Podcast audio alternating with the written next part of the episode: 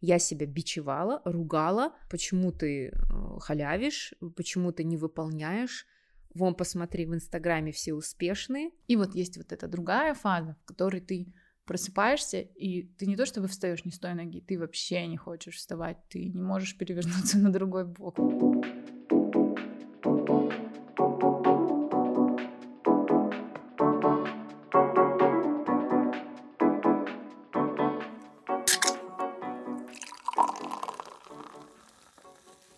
Всем привет! Это подкаст «Ответили в директ». Меня зовут Малика.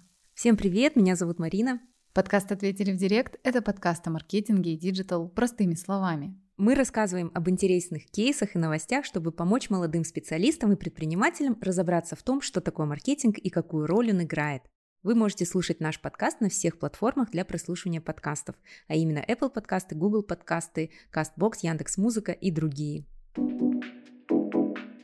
Давай расскажем немного о себе. Вдруг у нас есть слушатели, которые начнут слушать наш подкаст со второго сезона. Я Малика, э, я стратегический маркетолог, я развиваю несколько бизнесов в сфере маркетинга и видеопродакшена, преподаю в ВУЗе иногда, консультирую малый и средний бизнес, а, обучаю предпринимателей, консультирую. В общем-то, это основная моя деятельность. Периодически где-то участвую и выступаю на разных мероприятиях. Но основное — это два видеобизнеса с мужем. Итак, я подкастер. А, я сейчас веду три подкаста, работаю в маркетинге и пиаре, а также веду курс по подкастам, консультирую по подкастам. Вот, работала журналистом на телевидении, в печати, в digital, потом ушла в SMM. А, никогда не обучалась маркетингу, но всегда интересовалась маркетингом, потому что маркетинг — это наша жизнь. Вот. Собственно, поэтому мы решили делать этот подкаст, и тадам, это это второй сезон подкаста «Ответили в директ». Ура, ура! Да, насчет того, что вся наша жизнь маркетинг, э, у моего папы есть хорошая фраза, что в этом мире все маркетинг или физика. Обожаю эту фразу. Это точно. А, друзья, мы очень рады запускать второй сезон. Мы брали двухмесячный перерыв. А, наш Первый сезон длился два месяца, и мы надеемся, что вы успели прослушать все выпуски наши. Если не успели, то у нас есть очень много полезных выпусков. Я перечислю некоторые из них. Например, что такое этичный маркетинг, как брендам реагировать на негатив в соцсетях, а, как найти свою целевую аудиторию, как начинать SMM, визуал, инстабрендинг и даже про Клабхаус, про который уже никто ничего не помнит. По итогам первого сезона мы подвели небольшие выводы по количеству прослушиваний, по, коли... по отзывам и запустили свой собственный опрос на свою аудиторию. А, и выяснилось, что вот из перечисленных э, Мариной эпизодов самый любимый всеми это как брендам реагировать на негатив в соцсетях, потому что в нем интересные кейсы, наглядные примеры и четкий план действий, как и что делать, если вы схватили негатив где-то в соцсети. Да, и мне даже писали отзывы, и, помнишь, нам писали в директ, что люди воспользовались нашими рекомендациями и действительно смогли отработать негатив и превратить разгневанных клиентов в лояльных, и мы безумно счастливы, что наши рекомендации вам помогают, и вы все это применяете. И если вы еще не успели поучаствовать в нашем социологическом опросе, мы очень просим вас это сделать, а ссылка будет в описании к этому эпизоду, в описании к подкасту, а, пожалуйста, пройдите, это займет не более пяти минут, минут, но это поможет нам лучше узнать вас и лучше узнать, о чем нам говорить и что вам интересно. Вот, и небольшие highlights, давай я немножко расскажу, что мы уже узнали из ваших заполненных а, ответов. Мы же всегда говорим, знайте свою аудиторию. Так что же мы узнали о своей аудитории? А, Почти 40% наших слушателей в возрасте от 18 до 24 лет, а вторая группа это 25-30 лет. А большинство женщины, это 92% а, нас слушают женщины, Потому что лицо МСБ это женщины. Да, а, у эти женщины, у них высшее образование, проживают они в Казахстане, но также у нас есть слушатели из Европы и из России. А, в основном наша аудитория занята именно в сфере маркетинга, то есть это 42,3% работают в маркетинге, и а, в каких сферах? Это либо FMCG, B2B услуги, товары и SMM, медиа и блогинг. По поводу детей, мы вот много с Малякой шутим, что мы мамы, да, оказывается, у 77% нашей аудитории нет детей, но у тех, кто есть, а, в принципе, наши ровесники это от 3 до 7 лет. В общем, будет меньше отсылок к щенячьему патрулю. Да, будем мы находить немного другие примеры. Вот. И, конечно же, спасибо вам за все ваши отзывы. Вы нам просто дали такой мощный фидбэк, написали, что самый любимый эпизод это как отрабатывать негатив, и сдали нам просто столько тем, а, на которые мы будем записываться вот в этом новом втором сезоне. Во-первых, тем, и во-вторых, а, пожелания а, именно о таких более прикладных выпусках, как работа с негативом. Мы эти пожелания обязательно учтем.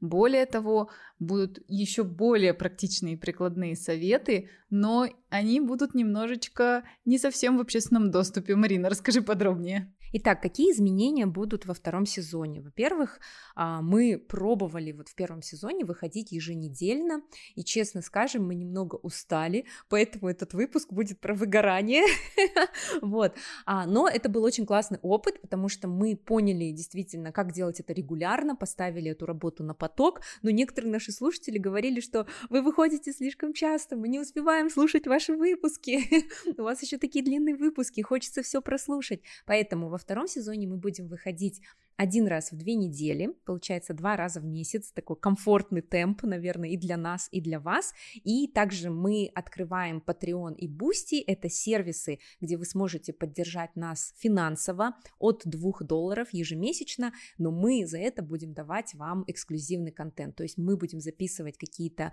эпизоды и аудиолекции, добывать для вас вот прикладную информацию за небольшую плату, как ваша благодарность за нашу работу. Вот такие изменения во втором сезоне. На самом деле частота раз в неделю в принципе оказалась для нас посильной. Возможно, мы к ней вернемся, но впереди лето и всякое такое. Хочется чуть более расслабленно. Мы же тоже люди. Да. А также мы рассматривали вариант делать промежуточные выпуски более простыми и легкими, но будем думать. В общем, мы открыты к вашим предложениям и к своим экспериментам. Давайте перейдем к сегодняшней теме. Тут я хочу сказать, что видит ну, не знаю, как насчет Бога, но КНБ точно видит, что я предлагала Марине тему воронки. Но это Марина выбрала тему выгорания. Марине явно есть что сказать на эту тему. А, да, тема эмоционального выгорания стала такой, можно сказать, ну, в плохом смысле модной. Не то, что модной, вот я очень часто начала сталкиваться из-за вот этого пандемийного года а, с тем, что люди говорят об эмоциональном выгорании. И ведь раньше а, были совсем другие ценности. Мы все а, работали, достигали своих целей, и это было даже стыдно говорить, что ты устал, да, что ты, и тем более, если ты нашел свое любимое дело, да, то как ты можешь устать от этого? Э, это то же самое, когда как мамы в декрете, такие возвращаемся к мамской теме для тех 23%, кто нас поймет, а, то есть ты родила, но у тебя послеродовая депрессия, и как ты можешь жаловаться, да, если у тебя в жизни все хорошо, и у тебя есть прекрасный ребенок, там, и ты счастлива. Тут то же самое, то есть мы нашли свое любимое дело, но при этом мы, оказывается, способны уставать от своего любимого дела. Плюс ко всему мы не молодеем, а только стареем, и если мы там в 20 лет, привет нашей молодой аудитории опять, да, мы могли а, танцевать до 5 утра на каблуках, а потом в 7 утра идти э, в университет или на встречу. Я все еще могу. Но ты меня моложе, поэтому, Малика, вот, а, то теперь уже немножко, ну да, одну ночь ты можешь, но каждую ночь уже как-то сложновато, уже цвет лица будет не тот, и работоспособность будет не та.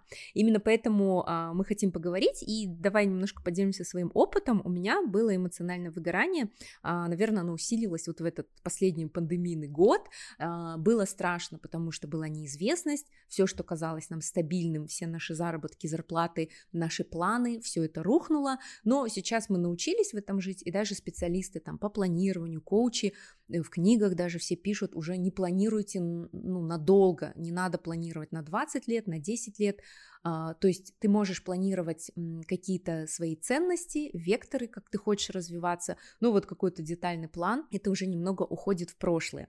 Вот, но при этом планирование очень важно, и я заметила, что многие за пандемийный год научились, наконец, не только слушать себя, но и приучились к дис- дисциплине и распорядку. Я вот даже на днях слушала интервью с участниками группы 91, и как бы мы все ну, мы все думали, что 91 это молодые парни, которые танцуют, да, но этим парням уже под 30 лет. И да, представляешь? Нет, не представляю. Мне казалось, что они такие малыши. Вот-вот, им уже по 30 лет, и это чувствуется. Я имею в виду, что люди начинают узнавать себя лучше, и э, они рассказывали, что они начали там, раньше в 6 утра только ложились, а теперь встают в 6 утра, у них есть Trello, где есть задачи, то есть, говорит, раньше мы так не работали, сейчас у каждого вот все тайм-менеджмент, это не просто вот какие-то там модные слова, это действительно наша жизнь.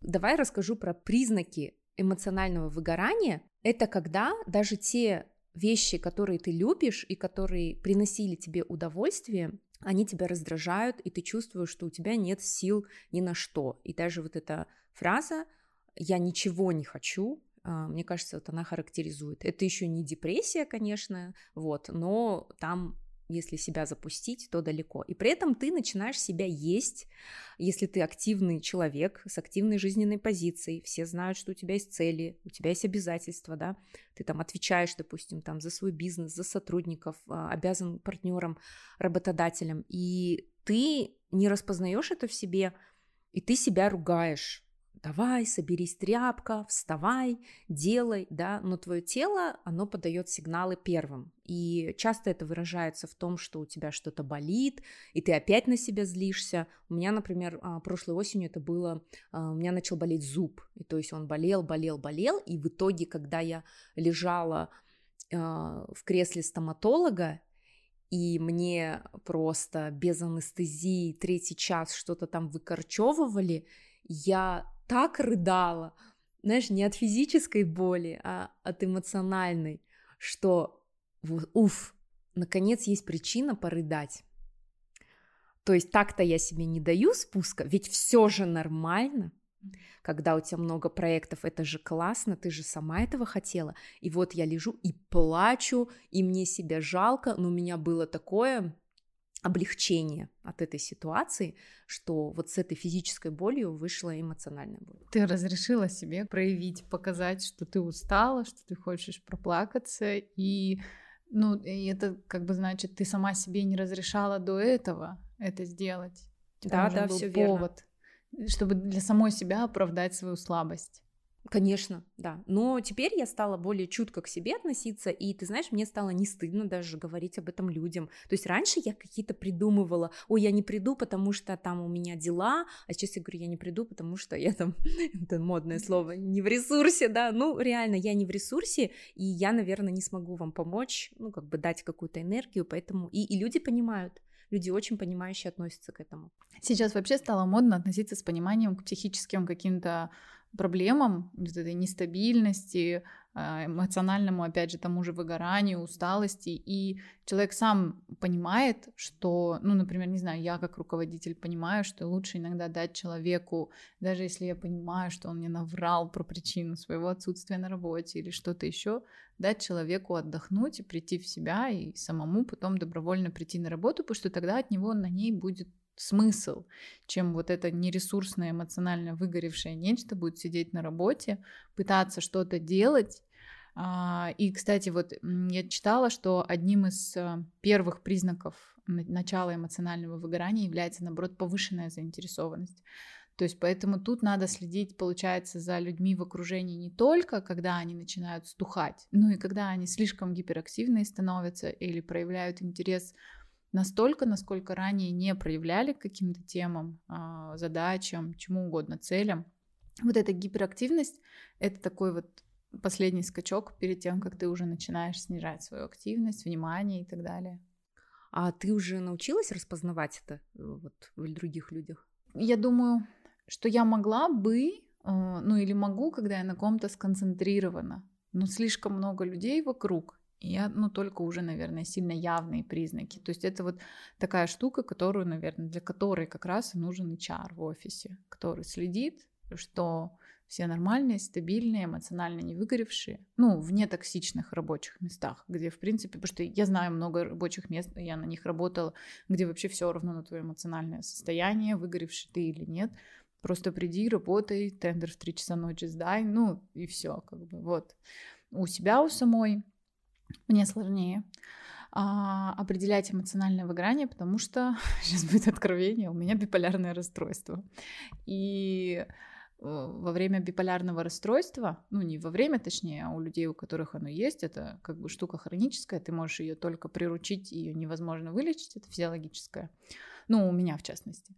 Вот, ты и так в любой день можешь проснуться не с той ноги. Вот это реально встала не с той ноги, это вот буквально про человека с биполярным расстройством. Причем у тебя есть две не те ноги. У тебя есть одна твоя, когда все, как ты хочешь у тебя есть одна слишком хорошая, веселая и активная, и в этот день, ну точнее это обычно не один день, это фаза, когда ты сильно гиперактивная, у тебя слишком много классных идей, заряда эмоций, и ты начинаешь вписываться в обязательства, которые потом в другой фазе не захочешь выполнять или будешь не в ресурсе. И вот есть вот эта другая фаза, в которой ты просыпаешься, и ты не то чтобы встаешь не с той ноги, ты вообще не хочешь вставать, ты не можешь перевернуться на другой бок практически, вот. Но это, если это не контролировать, запускать, в принципе, это можно контролировать медикаментозно, терапией, и просто самостоятельно. Но опять же, чем больше у тебя ресурсов, тем проще тебе контролировать. То есть поэтому тут такая опасность, что как только ты приближаешься к этому дну эмоционального выгорания, у тебя вот та не та нога становится все чаще, ну, потому что вот эти фазы, они очень, а, они стабильны, когда ты стабилен. Как только у тебя что-то где-то перевешивает, у тебя начинают удлиняться эти фазы и уменьшаться твоя нормальная. Ну, я говорю максимально простыми словами, потому что я не думаю, что люди там у нас сильно за эту тему. Вот. Поэтому для меня важнее следить вот за этими вещами. И получается, за эмоциональным выгоранием я в целом просто слежу за своим состоянием, потому что я понимаю, что для меня оно имеет ну, вот такие глубокие и долгосрочные потом after-эффекты. И если я здесь что-то запущу, то потом 4-5 месяцев буду там из этого выкарабкиваться. Я уже это делала после развода, я туда назад не хочу. А, вообще, наверное, наши слушатели такие в недоумении, почему в подкасте про маркетинг и диджитал говорят о выгорании, но мне кажется, есть а, очень такая прямая связь, а, потому что есть вот э, я назову это информационным выгоранием. То есть выгорание из-за того, что на тебя обрушивается поток информации. То есть как было раньше, да, там в нашем детстве, окей, да, в нашем миллениальском детстве. А у тебя есть телевизор, на нем 10 каналов, еще не было кабельного. Вот, а, то есть очень ограниченное количество контент-мейкеров. И ты а, потребляешь вот эту информацию с 10 каналов, по воскресеньям мультики, спокойной ночи, малыши, все, да, нет контента by demand, вот этих платных подписок, ничего. Сейчас же контент-мейкеров становится все больше и больше. Это хорошо, но а, ресурс вашего слушателя, зрителя, читателя, подписчика, он каким был в 19 веке, да, в 18 веке, в древности, да, он таким же остался до сих пор. То есть даже вот э, коучи, психологи об этом говорят, что в проц... мы эволюционировали, но вот эта вот пропускная, да, как бы можно сказать, наша воронка, да, восприятие, она не расширилась, а контента все больше и больше. Ну, то есть можно прочитать, там, не знаю, условно, допустим, что это скорость усвоения, одна книга в неделю,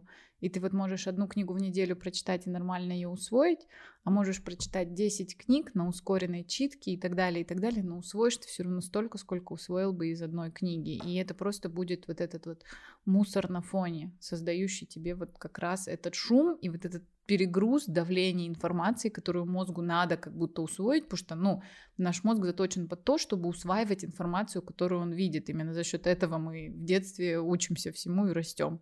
И вот это, да, это тоже очень сильно давит, и все эти непросмотренные сторис, непрочитанные сообщения, оно все начинает над тобой нависать. Ну, кстати, со всякими нотификейшенами я свою победу одержала. Я у меня там в некоторых сообщениях, ой, приложениях по тысяче непрочитанных, и меня они вообще, то есть люди там начинают, надо почистить, надо удалить, очистить пространство, телефон в том числе. Нет, можно просто развить нужную степень пофигизма, реально вообще меня не кантует. Вот в агентские времена, когда я работала в агентствах, меня это сильно корежило, каждое письмо надо прочитать, вот оно пришло в 4 ночи, надо прочитать в 4 утра, надо прочитать в 4 утра. Сейчас во-первых, так построены процессы всей работы, что у меня в принципе практически не бывает срочных вещей. Но это случается там три раза в год, где именно я срочно должна реагировать, читать здесь и сейчас. Но в целом нет такого, чтобы у, там, у кого-то не было второго контакта, кто более срочный, оперативный нашей команды ребят, кто на все это ответит. Плюс доказала эффективность мое правило последние полгода, которое я практиковала в команде – многим вопросам я даю час, от часа до трех игнора. И, как правило, когда я переспрашиваю, что было надо, оказывается, что вопрос мог быть решен без меня и решен, и прекрасно решен. И мне не то, что не надо вовлекаться, я, мне, я даже не хочу узнавать. Вы молодцы, вы, собственно, сделали то, что должны были. И если ты не начинаешь так людям доверять, то потом ты превращаешься вот в этого директора-квочку, который сидит и за всеми следит. Контрол-фрик. Да, да, да. Вот, э, ну вот, это мы уже начинаем переходить к делегированию. Но, в общем, на самом деле, тут либо вы вычищаете то, что вас нервирует и давит на вас, либо вы вырабатываете нужную долю пофигизма. Ну вот, например, не знаю, в быту у меня тоже. Вот Марина видит, стоят два огромных мусорных пакета. А я не заметила, кстати. И, может быть, в какое-то время, или там, не знаю, посуда в раковине, в какие-то моменты жизни, там, особенно вот, да, в декрете или где-то, меня бы это сильно, ну, как бы, или там с другим партнером, да, при проживании, а меня бы это сильно как-то бесило, он сейчас мне все равно. Нет, ну не так, что, конечно, мы там все заполним мусорными пакетами, но в смысле, окей, не один вчера вынесли, сегодня вынесем два. Вообще не критичная проблема, не, не стоит моих нервов, не стоит конфликтов, обсуждений или чего-то. Не вынесли вчера, вынесем сегодня. Ну, то есть я просто поменяла ко многим вещам в этом плане отношения. Или типа уборщица не пришла на выходных, вот где-то чуть-чуть пыль.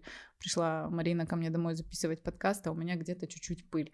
Ну, я просто к этому, знаете, стала относиться проще, не так вот, как в детстве, там, вот, я позову твоих друзей, и они все посмотрят, как у тебя, какой у тебя бардак в комнате. Ну, типа, окей, Марина тоже девушка, тоже человек и тоже мама, я думаю, у нее тоже иногда лежит пыль на полках. Ну, в смысле, то есть, как бы, ты просто начинаешь присваивать другим людям человеческие черты, и тогда мир становится человечнее, и тебе становится проще жить. Мне очень нравится вот это правило. Ты не раз мне о нем рассказывала, о том, что нужно любой проблеме отлежаться, дать отлежаться часик. И я помню, когда я работала в корпоративном мире, в банке, а, вот если в сообщении очень много urgent, urgent, urgent, urgentest urgent, да, то значит, да, там на том проводе истерика, но эта истерика не позволяет, возможно, человеку оценить, да, с холодной головой, возможно, эту проблему, и поэтому, да, ей нужно отлежаться. И бывало, да, я вот тоже, когда там работала, я вижу три urgent, да, я бегу это делаю, пока я сделала, за 10 минут все решилось. За 10 минут это уже решили, и все твои вот эти суетливые действия, они были не нужны. И поэтому я тоже, когда получала такие письма, я так, окей, пойду налью чай. Пока ты хочешь наливаешь чай, все уже пишут не надо. Да, вот, причем бывают ситуации, когда реально тебе даже уже, вот даже мне кажется, что это реально срочный жопа, вот недавно у нас на проекте было, а, это было у других ребят в части команды, там был клиент, э, много разных составляющих компонентов агентств, подрядчиков и так далее. Мы все работали одной классной командой. А, и это была проблема, не касающаяся нас, но мы уже так прикипели за пару месяцев работы. Я сижу, Андрею читаю, переживаю. Андрей — это мой муж, для тех, кто не знает, э, мой бизнес-партнер. Во втором сезоне мы узнали, что у Малики есть муж по имени Андрей. Окей, да, идем да, дальше. Да. И, и пыль на полка. Э, и биполярка. Смотрите, какая первая серия, что ждет нас дальше в этом сезоне. Интрига. Да. Так вот, а, там случилась такая ситуация, там был типа отдел продаж, колл-центр, а, и, в общем, одну из клиенток, одна из клиенток подумала, что ей позвонили мошенники от э, имени как будто бы компании, подняла панику, все испугались испугались, что куда-то утекли номера телефонов клиентов и все такое. Начали, в общем, готовиться экстренную рассылку по всей базе данных, что, короче, случился взлом, пожалуйста, не переводите никому деньги и все такое. А там речь о крупных суммах шла. И пока писалось сообщение, которое все ужасно подгоняли и бесились, что оно пишется долго, и там это все долго решается, оказалось, что это звонили официальные представители компании, ну, тоже какие-то подрядчики другие просто, которые не были внутри вот этого нашего пузыря. И там просто сотрудник был немножко некомпетентный, ввел ее в заблуждение, она испугалась, что это мошенники. И хорошо, что не успели у людей поднять панику и разослать им сообщение. Хотя вот это казалось супер urgent, что этим они уже звонят, людей просят перевести им деньги, сказать код там безопасности и что-то еще. Вот то есть опять же, даже в таких ситуациях ты понимаешь, что любому супер urgent, ну, в смысле, если это не пожар, и тебя не просят позвонить пожарным, потому что ты единственный человек со связью, да, там, не знаю, в километре, все остальное, особенно если это касается бизнеса, коммуникации, чего угодно, может потерпеть, реально, даже когда это пятница, 5.30 вечера, и там кажется, что все сейчас вот мир схлопнется. Нет, не схлопнется. Более того, сколько у меня было дедлайнов вот этих в пятницу в 18.00, и никогда, ни разу клиент не смотрел это в пятницу в 18.01. Это всегда открывают хорошо, если в понедельник в 9, а не в 11. Поэтому я сразу уточняю у клиента. Вы это написали, потому что это ваш, ваш ну, вы можете ставить дедлайны только в рамках рабочего времени, ну, потому что у нас, да, специфика креативного бизнеса, люди работают условно кто как. Кому-то удобнее в выходные, потому что в будни он там уезжает на дачу и так далее. И я всегда уточняю, ну, типа, вы уверены, что у вас дедлайн пятница 18.00 и в 18.01 вы сядете смотреть этот файл? Ну, нет, конечно, никогда. И в реальности у тебя еще плюс два с половиной дня на работу это же мяч он скинул на ваше поле и пошел отдыхать. Да. То есть, чтобы на себе этот груз не нести в выходные, а, ты скидываешь мяч другим, и пусть они теперь парятся. Да, да, да. Ну, то есть это вот я просто к тому, что на самом деле зачастую многие э, кажущиеся срочности, дедлайны и прочее, они искусственно созданные у них нет вот у пожара срочность не искусственно созданная, она это физика, да, просто законы физики. Либо звонишь, либо сгорит. Вот у нас во время карантина там подъезд напротив в доме горел, и мы как идиоты с мужем только вдвоем поднимали тут панику на весь жилой комплекс. А ну, большинство остальных вещей, в которых завязаны люди, это все искусственно созданные человеком дедлайнные стрессы. И в большинстве из них можно перетерпеть. Ну, не так, конечно, что теперь там всем создавать проблемы, отправлять всем сметы не в 6 вечера, а в 4 часа утра и прочее, но здравый смысл должен быть. И такого, что вот ты сейчас, там, я не знаю, на утреннике с ребенком, и прямо сейчас клиент хочет, чтобы ты ему ответила – ничего не случится, если вы ответите ему через 20 минут. Потому что буквально, значит, через два дня у него тоже будет утренник с ребенком, где он тоже не захочет вот так выходить через всех родителей и разговаривать по телефону. А помнишь, вот в корпоративном мире, я помню, было а, предметом гордости, когда ты имейл отправляла там в 20 часов, в 21 час, в 2 часа ночи, вот еще ставишь копию начальства, вот посмотрите, какой я молодец, я не сплю, не отдыхаю, я тут на благо нашей компании, да, я тут сижу и пишу, и я даже помню, что я да, я прям очень этим гордилась, когда я не до 18 отправила письма, а после. Ну, я тоже помню, да. Я не помню, насколько там я этим гордилась. А, у нас просто потому, что я работала, видишь, в агентствах медийных, где, в принципе, очень много трудоголиков. были люди, с которыми мы ежедневно в 2 часа ночи уходили с работы. То есть это у нас было нормой, и это вообще вот еще когда ты пишешь в час ночи письмо, а тебе отвечают. вот это вот, ну это вот сейчас вот. И ты отвечаешь в 4, и вообще все. Не, ну мы же с тобой переписываемся в час ночи. Такие, Олега, там, сейчас, давай вот это, а, давай там, и пошла переписка. Нет, ну я, я вообще, да, у меня как бы совсем другой режим, график дня, скажем так. И вот тоже я недавно узнала, что э, наши биоритмы не привязаны к Солнцу. Нет доказательства того, что мы должны жить, вот как многие умные люди, особенно в Фейсбуке, там недавно читала, вставать на рассвете, ложиться спать на закате. Нет, мы делали это раньше, когда не было электричества, потому что так продуктивность дня повышалась. Ну, в дневном свете, потому что ночью у костра сильно много не поделаешь. Сено не покосишь темноте. Ну да, и тем более дрова тоже являлись ценным ресурсом. А сейчас, когда есть электричество, мы можем сами регулировать. И вот у меня не получается. Вот вообще никак. Я не могу вставать на рассвете и ложиться на закате. Я пробовала, и вот эти 30 лет борьбы за ритм жаворонка, это просто Магия мрак. Утра. Я считаю, да, что это у нас просто, как это сказать, дискриминация сов. Я вот прям, я упертая сова, я не могу. Мне, я могу ложиться, например, спать в 4 утра, вставать в 10 и быть абсолютно продуктивной. То есть за 6 часов я высыпаюсь отлично. Но когда я пытаюсь сдвинуться вот в этот режим, там, ложиться э, в 10, в 11, вставать в 5, 6, 7, это меня просто разбивает. Даже если я уже перестроюсь, уже пройду время адаптации, уже какое-то время в этом графике поживу, при этом на свой режим 4-10 я перескакиваю за день. Ну, то есть это вот мой биоритм. И я даже с психиатром зимой обсуждала эту тему, и она мне сказала, что ну как бы нет такого, что ты обязана. У каждого человека свой биоритм, ты имеешь право вставать и ложиться во сколько хочешь, если это не мешает твоей карьере, зарабатывать на жизнь, кормить ребенка и так далее.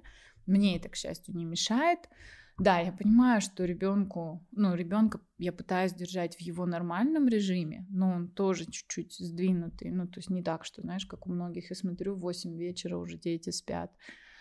А, я понимаю, что впереди школа, и вообще весь мир построен для жаворонков. Ну, он, как я, немножечко перемучается, а потом уже выберет свой удобный режим. Но вот это давление режима, оно тоже иногда способствует вот этому своего рода эмоциональному выгоранию, когда тебе кажется, что все вокруг эффективны, вот они в 6 утра встали, в 7 утра уже 100 километров пробежали. Тебя а... бесят мои сторис?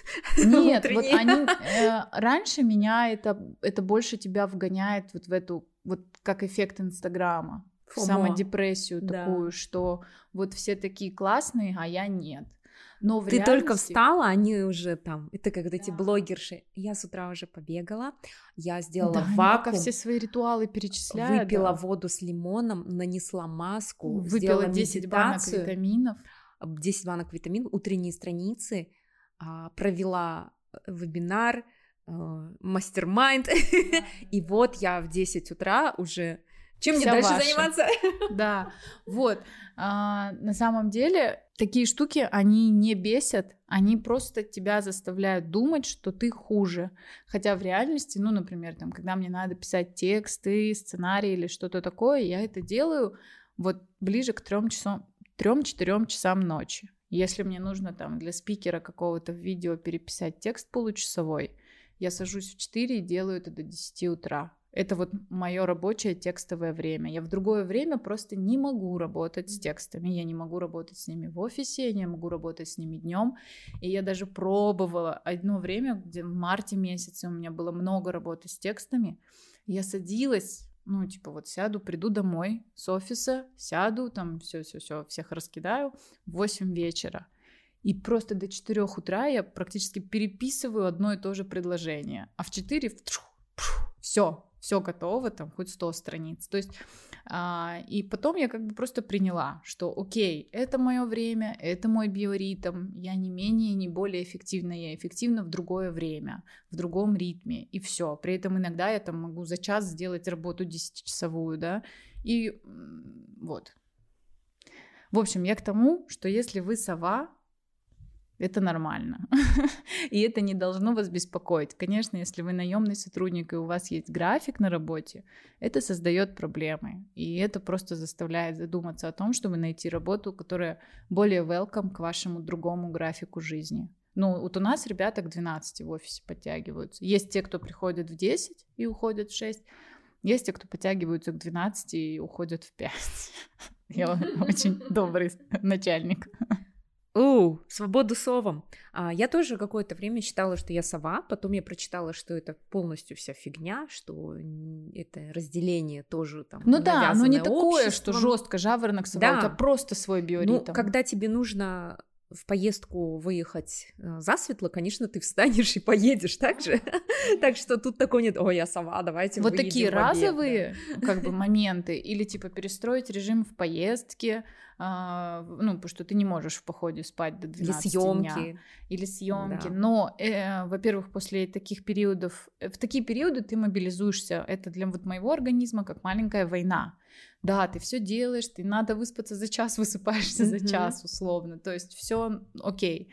Но неважно, причем это длится 3 дня, 7 дней, э, в последний день у, ты, у тебя просто ты резко под конец начинаешь чувствовать всю накопленную усталость, и потом да. 2-3 дня просто приходишь. И ты просто неэффективный. Как бы да. ты тут, твоя оболочка тут, но твоя голова не здесь. И ну, это уже, да, под бы, конец, вот у тебя конец, вот этот режим, выйти из режима проекта, все, ты выходишь. Да, ну то есть такие рывки, они нужны, важны, иногда реально нужно вложиться, там сутки не спать, это бывает в любой работе, и не в работе, и в жизни, да, если у тебя перелет, да, то, конечно, ты там, у тебя нарушен график. Но если вы превращаете это в свою регулярную жизнь, вот это уже страшно, когда ты вот свой организм э, не даешь ему восстановиться. И я это тоже поняла только с возрастом. Кстати, вот эти 8 часов сна, эти, э, как его, 2 литра воды, что еще, 10 тысяч шагов, это на самом деле ученые, я вот насколько вот читала, говорят, что нет такой нормы.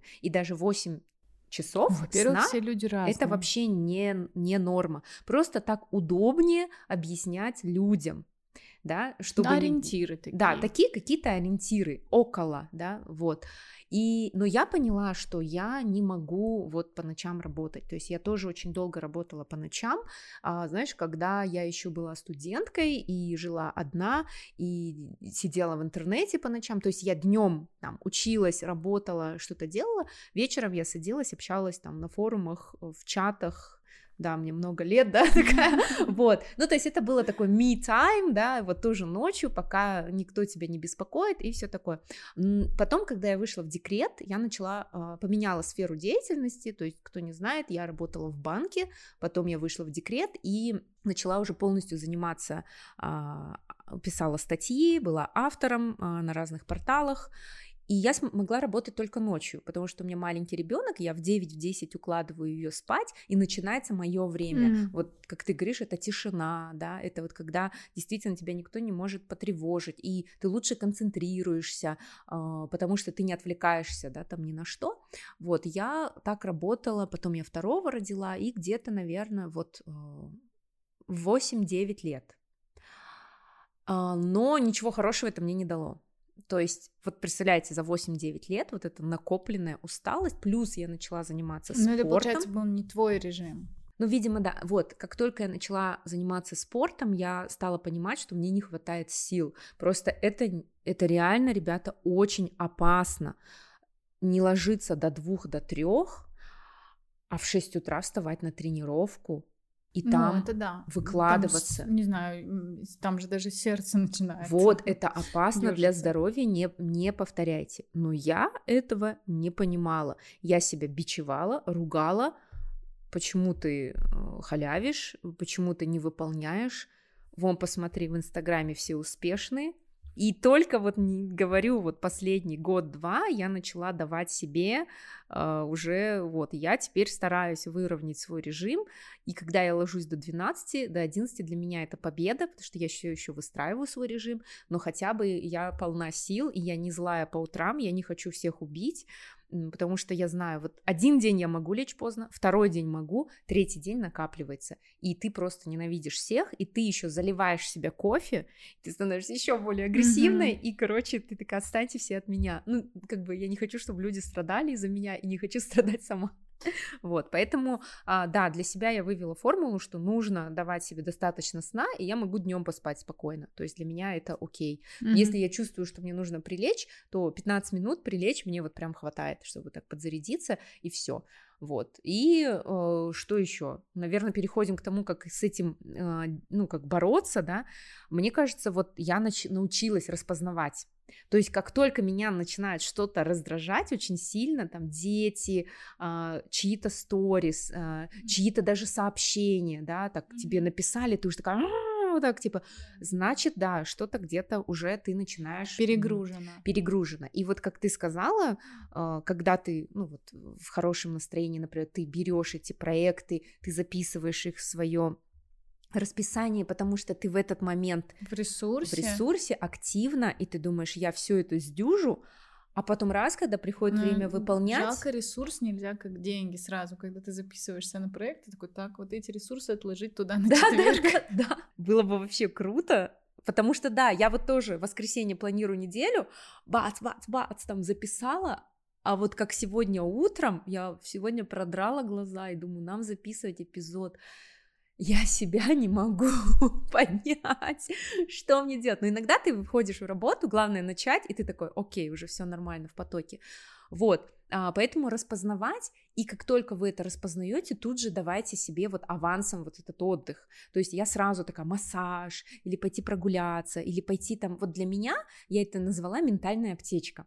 То есть реально вот, ребят, выпишите все, что вам нравится делать, что вам поднимает настроение. Для меня это, например, пойти куда-нибудь попить кофе. Вот это для меня ментальная аптечка. Я отдыхаю, то что я в красивом месте, для меня приготовили кофе, вкусный завтрак. Если еще с приятным человеком, то ты наполняешься. На такие ментальные аптечки Марина меня ни разу не звала. Только на деловые. Хорошо, я, я запишу тебе Малика в своей ментальную аптечку, да? Или, например, ванна с солью. И представляешь, многие девушки, вот, ну, как бы у нас же вообще большой круг, да, и вот общаешься очень с многими девушками, все такие заняты, многие а, делают, и у меня тоже была такая ловушка, когда ты даже когда читаешь книгу, она должна быть полезной. И даже когда ты лежишь в ванной, ты должна быть продуктивной. То есть ты в ванну берешь телефон, решаешь рабочие вопросы, твоя голова не отдыхает. Блин, вот, кстати, насчет э, книг, я поэтому на время, надеюсь, на длительное, взяла вообще тайм-аут от бизнес-литературы. Во-первых, я перестала натыкаться на хоть сколько-либо полезные книги, в них либо одно и то же другими словами, либо откровенные глупости, либо слишком фундаментальные вещи, но так проданные. Вот. Ну, сейчас, например, я читаю Оруэлла, и, господи, чтение художественной литературы приносит такой кайф, удовольствие, просто невероятное, знаешь. Или, типа, смотрю сериал, не который там все посмотрели, на который все делают отсылки, и там как референс даже где-то к рекламе присылают, ну, который по работе ты смотришь, потому что ты должен смотреть да. там топовые сериалы. Я смотрю э, как он, видоизмененный углерод, такой дешевенький сериал нетфликсовский все еще. Такой дешевый киберпанк. Ну, просто мне нравится киберпанк. Это абсолютно глупый сюжет, глупые мотивы, глупые диалоги. Но просто мне нравится эта эстетика киберпанка, даже в том виде, в котором вот там представлена. И вот это на самом деле вот перестать реально быть эффективным в таких вещах или в ванне реально просто лежать. Вот у меня муж удивляется, у меня в последнее время эта штука появилась, вот ты говоришь, mm-hmm. я могу два часа лежать вообще беззвучно, просто лежать я в ванне тоже. два часа, я вот без телефона, засыпаю, без книги. Да, у меня муж периодически просто, вот он проверяет, что я там не захлебнулась, все, окей, ты выходить нет, не планируешь, ладно, лежи, не шевелю, не трогаю, все хорошо. То есть да, но вот я не знаю, Тебе такие штучки короткие помогают, да? Ну вот как ты говоришь, ментальная Они аптечка. мне помогают, это как профилактика. То есть когда ты профила... когда у тебя вот этот баланс, вот эти 80 на 20, окей, 80% ты там, допустим, прям работаешь, работаешь, и 20% даже если вот, как мы говорим, urgent, urgent, да, вот ты идешь и даже в своем супер занятом дне ты выделяешь вот этот часик, полчасика, чтобы что-то приятное себе сделать, да, не для работы, не для Блин, я слишком гедонистично живу. У меня я тоже жизнь состоит из Вот, вот, у меня тоже состоит. То есть я это делаю регулярно. Видите, ребят, из-за того, что я бегаю каждый день, я принимаю душ каждый день. И я чаще всего, особенно зимой, я принимала ванну. То есть ванна каждый день с солью. И да, и как бы и вот этот кофе. Ну, то есть нужно придумать какие-то ритуалы. И мне кажется, знаешь, что еще важно, вот то, что ты отметила, чтобы это не было связано с твоей работой, с твоей вот какой-то деятельностью. То есть, да, ты говоришь, я же читаю, но ты читаешь бизнес-литературу, да. То есть э, для этого существует хобби. Вот это вот э, немножко такое забытое, поросшее мхом слово хобби, там, как раньше это ассоциировалось у меня с нумизматикой, с коллекционированием монет, марок. Блин, коллекционирование дурацкое хобби. Ну, ну да, ты не можешь им заниматься. Да. Но, но с другой стороны, они кайфуют. Вот, то есть реально на карантине все поняли, что у взрослого человека должно быть какое-то хобби. И надо вот переключаться. И вот реально, когда умственная активность чередуется с физической, когда ты свою там какие-то рабочие вопросы э, чередуешь с глупым киберпанком, вот в этот момент ты отдыхаешь. Мой, в моей ментальной аптечке из информационных это подкасты True Crime, про убийство серийных маньяков. Ты слушаешь я вечером так отдыхаю, на пробежке. Я Ужас. так отдыхаю. Я вот, я вечером бегу по пустынному парку, такая сдала себя, да, психопаты, не ждите меня там, я быстро бегаю, да? Вот, и я слушаю это все, и я так отдыхаю, я смотрю реально дурацкие сериалы про всякое выживание, вот на Netflix посмотрела Алиса в Alice in Borderland, а, японский сериал, а, видоизмененный Токио и игра на выживание, и тупо мочилова. Короче, ты должен замочить тех, чтобы не замочили тебя, и кайфанула. Короче, я хотела вот сказать, из признаков, когда самый явный признак, ну, ага, черт, это работает для тех, у кого есть дети. Ну, ладно, у всех... Наших 24%. Есть знакомые, у которых есть дети, которые можно, если что, это посоветовать, да. Если ты на ребенка реагируешь не так, как обычно, на его какую-то маленькую просьбу раздражаешь, психуешь, да. не дай бог, кричишь, все, это точка, на которой надо извиниться перед ним, уйти, закрыться и подумать, что не так в твоей жизни, что ты довел себя до такого, что ты так реагируешь на ребенка. Вот реально для меня усталость. Вот э, перед поездкой, например, в которую мы съездили во время перерыва между сезонами, вот у меня где-то начала подкипать эта точка, ну потому что, да, я сильно загрузила себе март месяц, у меня были там курсы, обучение, всякая фигня, мы еще подкаст вот этот еженедельно писали, еще всякое вот, и на работе мы там новые штуки придумывали, ребята онбордили. И вот это все, оно так... Причем я не скажу, что я прям пошу по 12 часов в день, сижу, не отрываясь от ноутбука. Ну, как бы я немножко по-другому работаю, я типа, не знаю, 24 часа в день переживаю, а что-то придумываю, кому-то что-то говорю, ну, у меня работа, она у меня больше в голове и ртом. Как в общем, вот как-то так.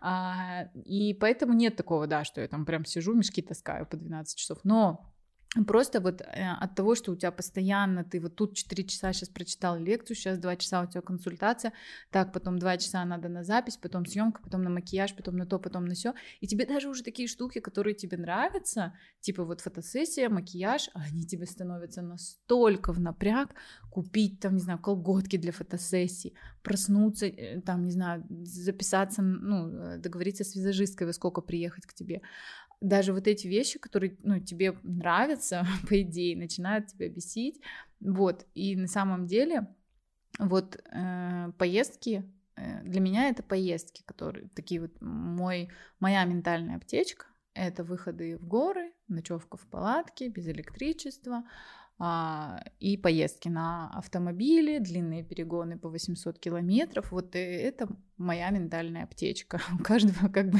свой фан. Кто-то пазлы собирает. А, я еще забыла, я слушаю Трувера из Криптонита, когда и громко, на всю мощность, и такие злые песни. Видимо, таким образом моя агрессия выходит. То есть вместо того, чтобы идти и бить людей, я вот э, True Crime подкасты, э, странные сериалы про убийства, Вообще люблю психологические триллеры э, читать, Короче, в этом эпизоде Короче, на самом мы деле... реально открыли себя Да, слушателей. Короче, на самом деле, что важно, я хочу сейчас подвести из того, что мы говорим с Мариной, это то, что когда вам кажется, что вы устали, вам это не, это, во-первых, вам не кажется, а во-вторых, это не физическая усталость. Просто полежать на диване, просто поспать на два часа больше не поможет, потому что это усталость ментальная, потому что физическая усталость, когда у вас нет усталости мозга и есть физическая усталость, вот как после хорошей тренировки, после хорошего похода, у вас тело, даже если болит и вы хотите лежать, эмоционально вам хорошо. Вот к чему я хочу сказать. Но у людей зачастую, а, как бы мы живем спинным мозгом на 80%, да, примерно, а когда вы чувствуете усталость, тело говорит, ну, ляг, полежи. Но это не поможет. Не поможет лечь полежать, не поможет сходить в спа-салон один раз, полежать там два часа. То есть, если вы эмоционально устали, то есть, если вы чувствуете эту усталость вот у вас в темечке, то Э, отдыхать нужно эмоционально. Вот у, у, для Марины это послушать а, подкасты про преступления или посмотреть какие-то сериалы про выживание.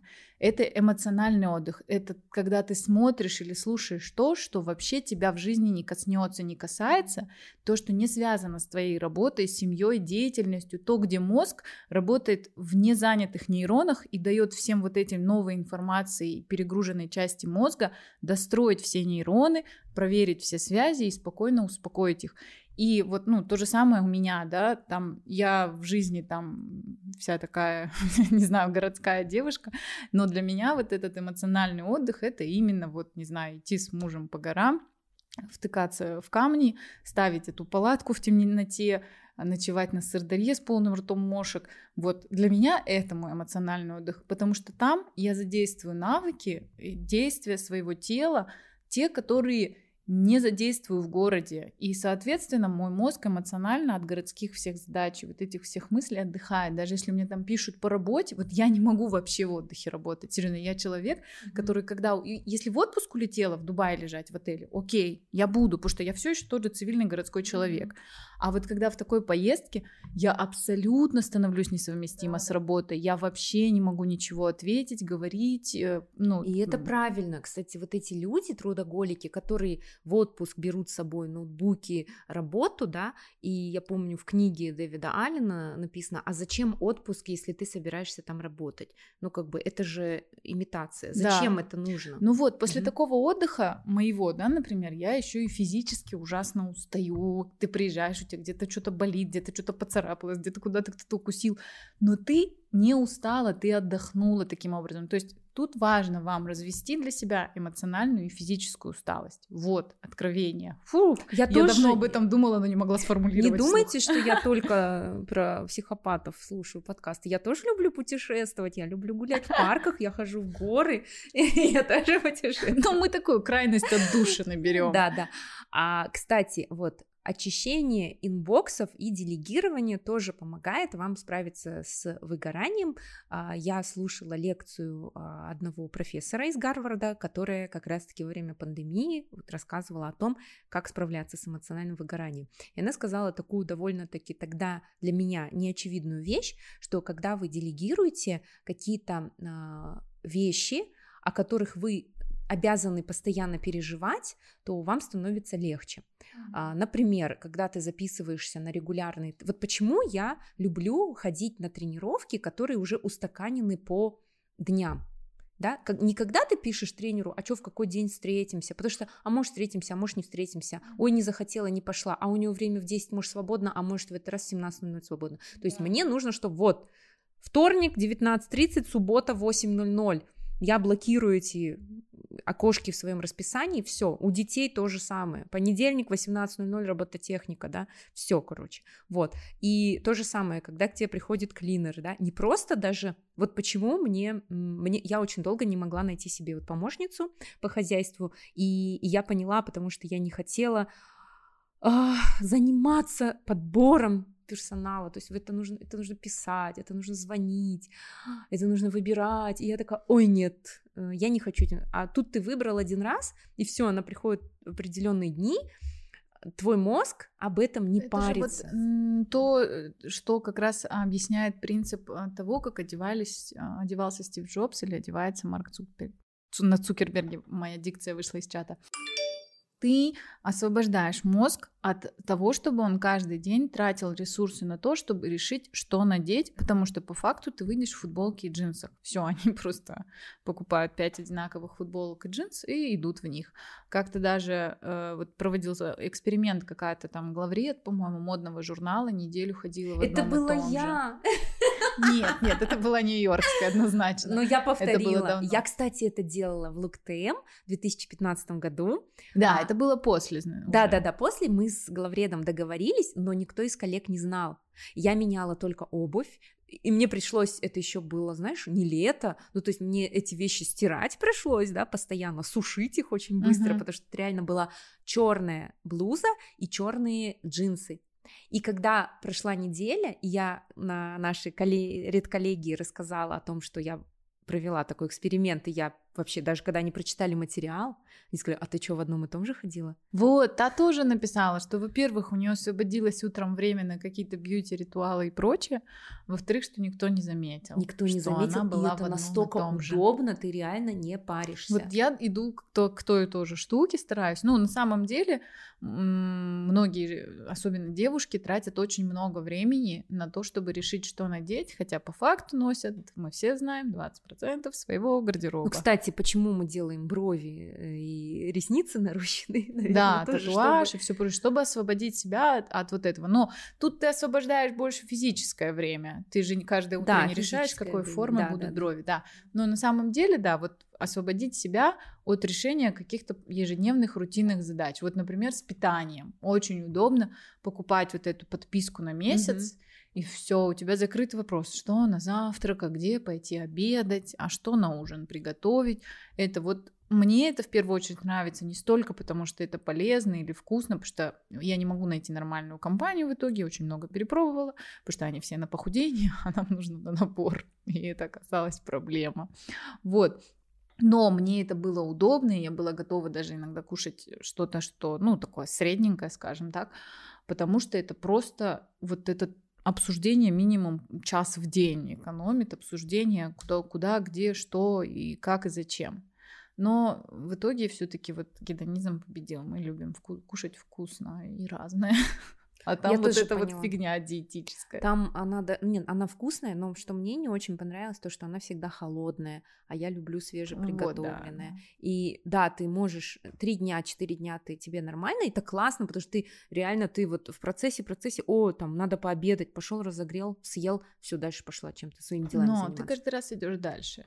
И можно за эти деньги нанять повара на три раза в неделю. Ну, вот если вдвоем на, на нашу подписку с Андреем совместную. Короче, ты все думаешь, как еще дальше себе угидонистить жизнь. Да, да, блин, проблема белых людей. Да. А, не швыряйте в нас ставками, пожалуйста. Такие, идите вагоны разгружайте. Да. Сволочи подкастер Выгорели они да, от, да. от того, что вели подкаст. Да, да, да. А, или вот капсульный гардероб, это когда ты протягиваешь протягиваешь руку, две руки, хватаешь рандомные вещи, они всегда сочетаются друг с другом. Это вот классно. Я, кстати, поэтому ношу только кроссовки, именно белые кроссовки, потому что они сочетаются совсем с любой, с любым гардеробом. По делегированию я советую, э, если вот у вас прикипело, а, делать, сделать матрицу такую, она будет у вас состоять из четырех квадрантов. А, по оси X вы пишете в левый столбец то, что вам нравится делать, в правый столбец то, что вам не нравится делать. По оси Y в верхнюю строчку вы пишете а, то, что у вас хорошо получается, и в нижнюю то, что у вас не получается. В итоге у вас получается 4 квадрата. В самом нижнем правом углу у вас будет квадрат, в котором вы записали то, что вам не нравится делать, и то, что у вас не получается. Вначале вы должны составить список всех дел, которые вот какой-то проект, какая-то, ну что угодно, сфера жизни, бизнес это или работа, ваш личный проект, дом, вы выписываете все задачи, которые делаете, максимально вспоминаете все. Это может быть 10, это может быть 100 пунктов, сколько сможете написать, чем а, глубже вы декомпозируете все эти маленькие задачи, тем лучше. Ну, в плане там утром убрать на кухне плохая задача. Напишите четко, протереть со стола, убрать посуду. Вы должны для себя наглядно увидеть, сколько это задач. Вот. И за, затем вот вы в этом квадранте все эти штучки раскидываете, все эти пункты и задачи, и у вас получается квадрант, который не нравится и не получается у вас делать хорошо. Вот если вы думаете, что чтобы делегировать, ла-ла-ла, начинаете делегировать с этого квадранта. Всегда оставляйте себе вашу любимую работу. То, что вам нравится делать, то, что у вас получается. А, в идеале весь правый столбец, то, что вам не нравится делать, со временем делегировать. Вот именно и как правило, даже если вы делегируете, например, всю левую часть, то, что вам нравится делать, легко одному человеку, бесплатно, не знаю, как угодно, родственница придет помогать или кто-то на работе заберет на себя это, а у вас останется все, что из столбца не нравится, вам это не поможет никак вообще справиться с выгоранием, с усталостью и с нелюбимостью работы, дела, быта или чего-то еще. Вот, всегда скидывайте с себя задачи из правого. И когда вы уже из правого сбросили, у вас осталось только то, что вам нравится, вы смотрите. Нравится, получается, отлично, но не надоело ли вам это делать? Ну, в смысле, если вы хотите ее как-то декомпозировать и делать только часть этой работы, например, то можно тоже начать. Ей нравится, не получается, надо подумать. Либо вы должны улучшить у себя этот навык, либо взять кого-то, с кем вы вместе будете делать, потому что вам нравится, но тот, кто будет, у кого получается, скажем так так. Вот, на самом деле у многих, кто никогда не делегировал или делегирует не очень успешно, проблема всегда именно понять, что они хотят делегировать. И э, вот, ну, я об этой проблеме знаю не понаслышке, потому что э, мы с мужем две полярности, у меня делегировано почти 100% задач, реально бизнес может функционировать без меня практически, только я подписывать должна бумажки. Андрей вообще не может делегировать. Вот мы сейчас запускаем клиентский инстаграм у ЗБСа, Андрей поправляет заголовки в каждом посте, двигает точки, перекрашивает фоны. То есть вот э, он не может выйти из этого пока замкнутого круга, но у него для этого освобождено время, потому что он наконец делегировал другие задачи, слава богу, за полгода, это как у нас уже новые сотрудники первые появились он научился делегировать другие операционные вещи. Вот, то есть просто а, начните делегировать с нелюбимого и того, что у вас плохо получается. Это Возможно, даже этого уже хватит, чтобы освободить у вас больше именно эмоциональный ресурс. Не там не столько время или что-то, или физическая сила, именно эмоциональный ресурс. И тогда, возможно, все остальные вещи окажется, что делать намного легче, проще и быстрее, и вообще у вас полдня свободные. Это был подкаст «Ответили в директ», первый эпизод второго сезона. Ура, ура, мы запускаем второй сезон, и сегодня мы поговорили про эмоциональное выгорание, о том, какие есть признаки, о том, как наша любимая работа иногда может доводить нас до состояния, когда ты ничего не хочешь делать, и о том, как с этим бороться. Надеюсь, сегодняшняя наша тема про эмоциональное выгорание была полезна, тем более сейчас май месяц, многие такие выкарюбкиваются из э, зимней спячки, а, а витаминоз кого-то может настигнуть. А перед летом хочется немножко зарядиться силами, скинуть с себя работу немножко, чтобы освободить время на час дольше погулять, погулять на обеденном перерыве. А, надеюсь, что вам эта тема была полезна. А, надеюсь, что немногим из вас она сильно близка, и вы с ней встречались, но теперь вы вооружены информацией о том, как этого избежать.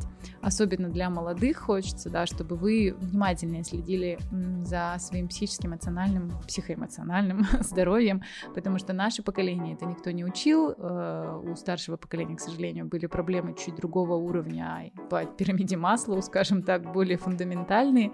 И такие вещи не ставились в приоритет, нас их не, не учили в школе, в институте. А, хотя э, залогом счастья является в первую очередь не финансовое и физическое здоровье, а психоэмоциональное. Ну что ж, на этом мы заканчиваем наш эпизод. Увидимся с вами через две недели. Ребят, нам очень важны ваши отзывы и оценки, поэтому если вы слушаете нас в Apple Подкастах, пожалуйста, поставьте нам оценку, напишите отзыв, мы всегда радуемся, когда видим, тегайте нас в Инстаграме, Likипедия и Мари Шери. Все ссылки, как всегда, в описании к этому эпизоду. И а, туда же мы поместим ссылки на Patreon и Boosty, а, где в скором времени будем выкладывать эксклюзивные а, лекции, эпизоды для вас. Всем пока и не выгорайте. Пока-пока.